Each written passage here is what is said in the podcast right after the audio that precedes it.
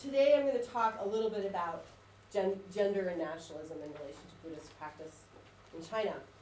So, um, in October 2017, at the 19th Congress of the Chinese Communist Party, Xi Jinping offered his three plus hour long defense of his vision for what he called the Chinese calls the Chinese dream. And after this, there was responses from various voices in what you might call China's civil society. Uh, one such voice was that of Venerable Master Xue Cheng, chief abbot of Longquan Monastery in suburban Beijing, as well as the president of the Buddhist Association of China. And he wrote an article in Zhongguo Minzu Bao, China Nationalities Daily, which is kind of the party mouthpiece for ethnic and religious policy. He wrote, only by always holding high the great banner of patriotism and religious love, Aiguo Aijiao, can we ensure that the cause of Buddhism will move in the right direction. Hmm. He declared his view that Buddhism could contribute to the Chinese dream of the great rejuvenation of the Chinese nation.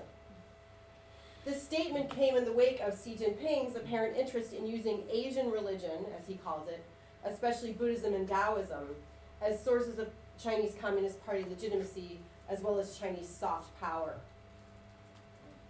Meanwhile, in China's regulated yet still raucous social media sphere, humorous, cynical memes observe Chinese millennials' Buddha like, Foxi, acquiescence to the competitive nature of contemporary Chinese society. And this one reads this is for you, Matt. It says Buddha like child rearing. Not many children will amount to much, so why give them an exhausting childhood?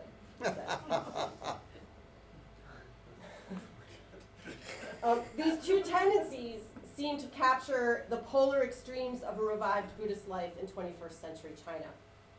A monk with close ties to the putatively atheistic party state states his support of its nationalistic goal of rejuvenation. On the other hand, Buddhist concepts enter the popular parlance as a way of helping neoliberal subjects cope with their individuals' lives and individualized lives and destinies. In this paper, I examine the potential for a third way for Buddhist practice and identity to also create divergent subjectivities and thus alternative nationalist identities. There's no doubt that nationalism is central to the contemporary project of the Chinese Communist Party to maintain power particularly forms of cultural nationalism. Peter Hays Gries adopts a useful social psychological approach to national identity, defining it as that aspect of individual self image that is tied to their nation, together with the value and emotional significance they attach to membership in the national community. Nationalism becomes public images of this, then. He also writes, and this has been talked about quite a bit by other people here today, about how nationalism, nationalism is both a top-down and a bottom-up process. So it's both constructed from the top and also in everyday practice. National identity is contingent and constructed. In the Chinese case, this relates to the ways that nationalism adopts gendered traits.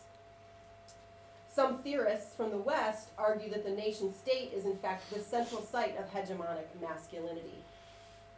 For China, this is relevant since the late imperial period, views of the emasculation or feminization of the nation in relation to Japan and the West have been prominent. And in the reform area, this has been reversed. Many theorists today write, or at least some theorists today write, on dimensions of China's contemporary hypermasculine nationalism. So for theorist L.H.M. Ling, hypermasculinity is part of China's integration into the global economy hmm. which associates success with masculinized concepts of being powerful, progressive, or rich. Ling writes that at the same time, under, quote, the mantle of classical Confucian paternalism, the state locks society into a hyper feminized position of classical Confucian womanhood, that is, into a role involving subordination, self sacrifice, discipline, and deference. Hmm. In this way, the state assumes that society consents to the imposition of the burdens and responsibilities of economic development without its receiving commensurate concessions to political representation or even a political voice. So society is feminized in relation to the state, being masculinized, almost kind of yin yang. For feminist theorist Dai Jinhua, reform has involved the reconstruction of the patriarchal order and the idealization of the nuclear family. China's media has conflated Olympic, um, former Olympic hurdler Liu Xiang, pictured here, with a masculinist national identity registering a rhetoric of confidence, ascendancy, and velocity that underwrites, underwrites the triumphant official discourse of China's economic vibrancy and vigorous prosperity.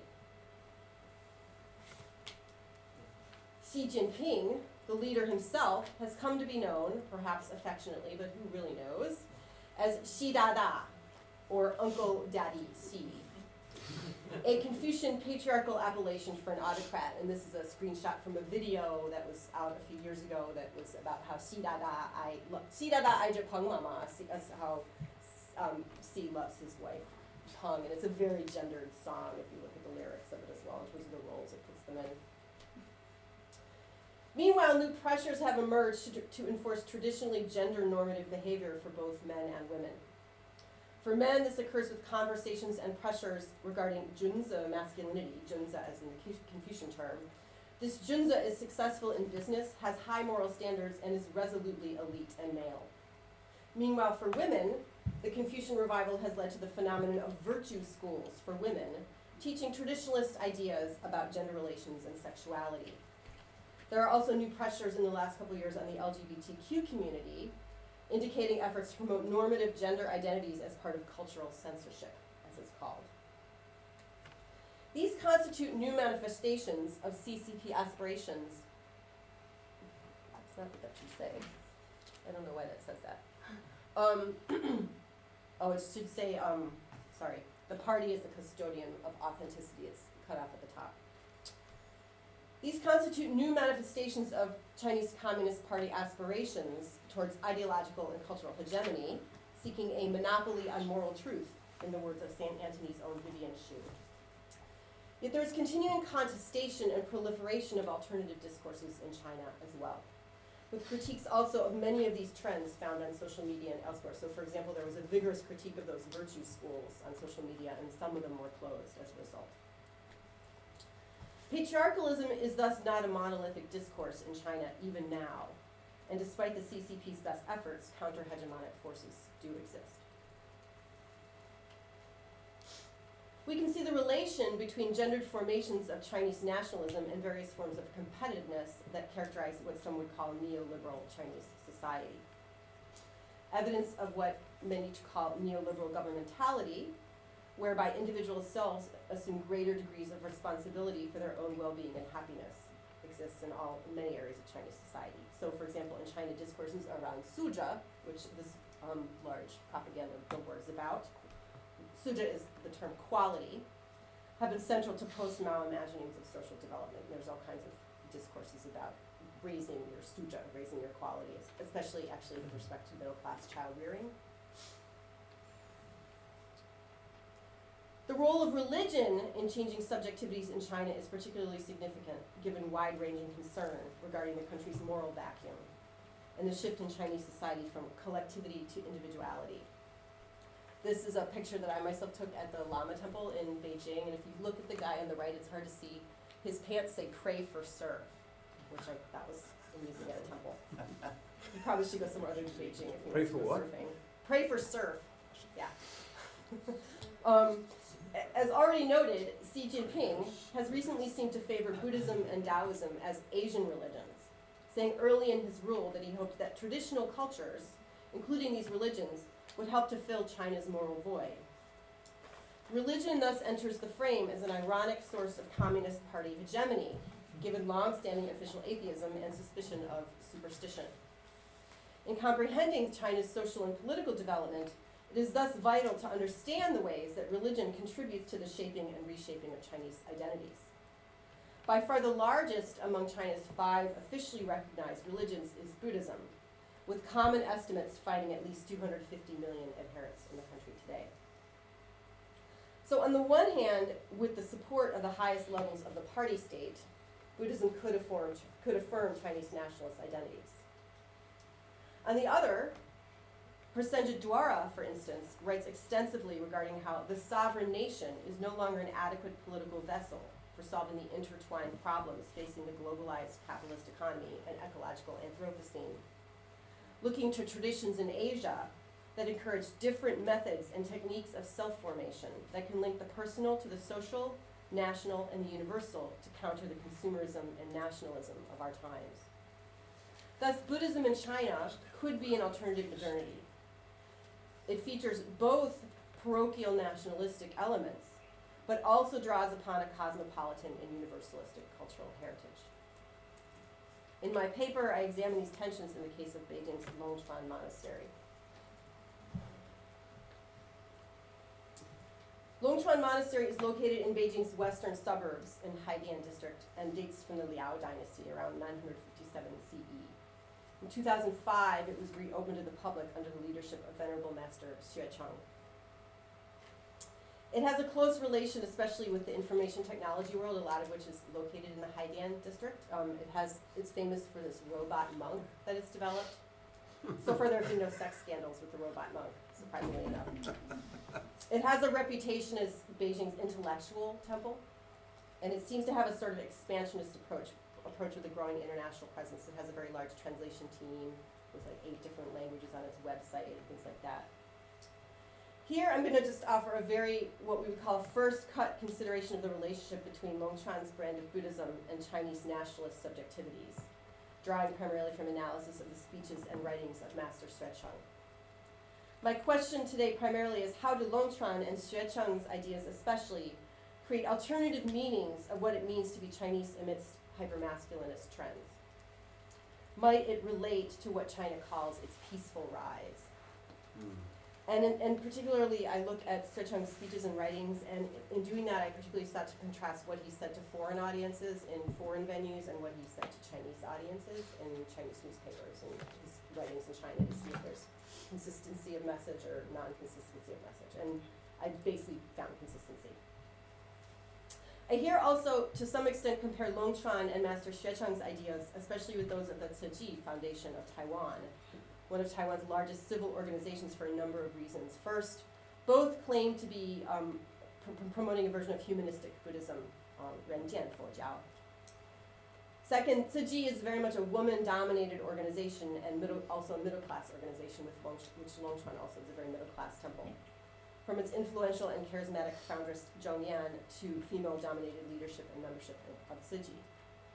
Zhong Yan explicitly asked Chi members to refrain, third, sorry, to refrain from political involvement while still composing an important part of Taiwan's civil society. And finally, and perhaps most importantly, Chi has created a strain in Taiwanese culture representing Taiwan, according to Richard Madsen, through the generosity of its caring rather than the power of its economy and military. Tzu Chi thus shows that Buddhist subjectivities can constitute a version of soft power with much more of an emphasis on the former than the latter and one that creates a compelling counter narrative to hypermasculine nationalism. So, I'm sorry. Sometimes Master Xuecheng sounds virtually indistinguishable from Xi Jinping, an unsurprising outlook for the president of the Buddhist Association of China. For instance, for both domestic and foreign audiences, he often discusses the need for a localization or indigenization, uh, of Buddhism, relating it to local traditional culture as well as to reviving Chinese cultural self-confidence. Xuecheng also engages in the kinds of critiques of the West and the nature of globalization that we might expect from the Communist Party state, often discussing the crisis of modernity, and connecting it with the domination of globalization by Western culture. Xuecheng, however, often grounds these critiques in his readings of Buddhist philosophy, finding that the so-called clash of civilizations comes not from Western culture per se, but the ways that in but by, from the ways in modernity it, Western culture emphasizes a subject-object duality leading to, quote, self-aggrandizement, as well as materialism, egocentrism, anthropocentrism, ethnocentrism, and cultural imperialism. That's the garden at the Temple the Organic Garden. While it is tempting to regard such critiques of the West as Master Xuecheng pandering to his own masters in the party, in fact, they are not so distinct from those uttered on a daily basis by Western intellectuals on both right and left. Taiwan Tzu has also been driven by distress over the greed and selfishness of our world, and as noted, scholars like Prasenjit Duara are also interested in finding new forms of modernity to alleviate what he regard, regards as the crisis of global modernity caused by these same sorts of greed, which Professor Victoria talked about last night. Xue emphasizes how a perspective of the oneness of life can provide supportive values for a community of destiny in which human beings can coexist, and a community of life in which man and nature coexist in harmony, so as to help China, he says, become a socialist, modern, powerful country. He thus here yokes Chinese nationalist rhetoric to Buddhist notions of interdependence.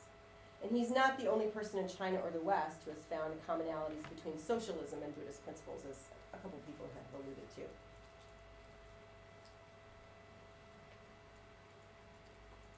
Concepts that are vital to Tzu Chi's version of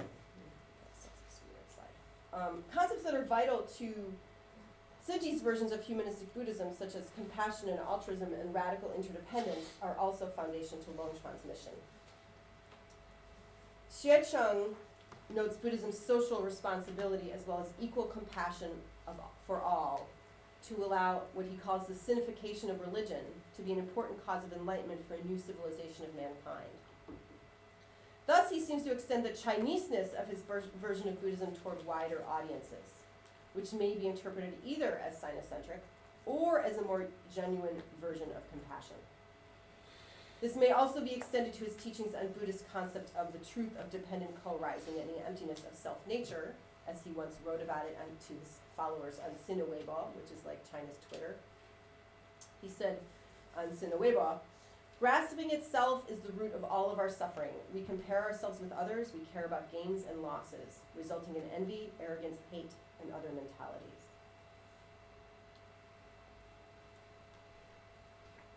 Um, I'll just skip to um, the ways that um, these teachings do seem to impact individual subjectivity. So um, the followers of Longquan, and this is the next part of my project, I'm hoping to go there this summer to do a lot of interviews of followers.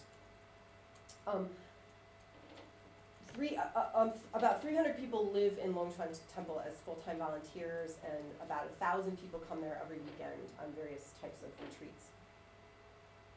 Different people every weekend. Um, more generally, a Renmin University study of religion in China found that Buddhist temples contribute more on average to charity than China's other religions do. Xue Cheng has also been a voice against the tendency and pressure to commodify Buddhist temples in China by turning them into profit-motivated tourist sites. He's written about this fairly extensively. He does not allow Longquan's monks to receive a salary, and has argued that the gap between the rich and the poor has been the root of social problems the world over. Taiwan Chi also emphasizes charity and asceticism. At the same time, like Chi's domination by women, Longquan's volunteer membership is also about two-thirds female. Both Chi and Longquan seem to provide equal opportunities for men and women to participate in their activities. That's the thing I need to research more. But um, in the research on Chi, Julia Huang and Robert Weller found that Chi's female leadership, as well as its emphasis on female compassionate figures such as Guan Yin, extend this positive ideal of womanhood behind the family to the world at large, without calling up the specter of the negative image, which allows women to forge a new identity as mother to the world. Longquan, while of course led by the male monk Xue Cheng, does seem to value some of the same traits as does Tzu in its version of humanistic Buddhism, such as compassion and altruism. Thus, the brand of Buddhism preached by Xue Cheng and practiced at Longquan contains some of the same features of Chi's, which counter the competitive individualist traits of hypermasculine nationalist subjectivities. The kind of compassion and universalism that many believe are needed in the age of the Anthropocene are themselves perhaps gender transgressive asking a nation state to adopt generous and interconnected notions of itself. Buddhist practice could be one location then of social change, producing indirect political implications by creating new subjectivities and identities, ones that are often more communitarian, as Madsen writes, than those nurtured under neoliberalism. These notions, I would argue, are also an important amendment to recent research that seeks to understand China's middle class and the absence of a democratic transition there. Some argue that the middle class's absence of interest in democratization in China is due to its dependence on the state and satisfaction with its overall social and economic status. Emergent Buddhist subjectivities are one way that members of China's middle class, at least some of them, adopt subjectivities that may not necessarily be pro democracy, but still transcend self serving greed and even subtly resist China's social and political order. Buddhism can constitute a form of resistance to Xi Jinping's totalizing national project, Mm. even as Xi himself claims Buddhism is part of that project. Mm. It does this both by creating a private sphere in a time when it would seem that Chinese, Chinese statist ideology is at its most pervasive since the Mao era, and also by creating a potentially alternative ideology that stresses interdependence and universalism, traits that also counter aspects of China's hypermasculine nationalism. It is, of course, natural to look at the seemingly endless harmful aspects of China's rise, from environmental degradation to increasing military power. But it seems also we should look for ways that Chinese citizens are carving out paths towards a more sustainable and harmonious future, even under the authoritarian leadership of Xi Dada. Thank you very much.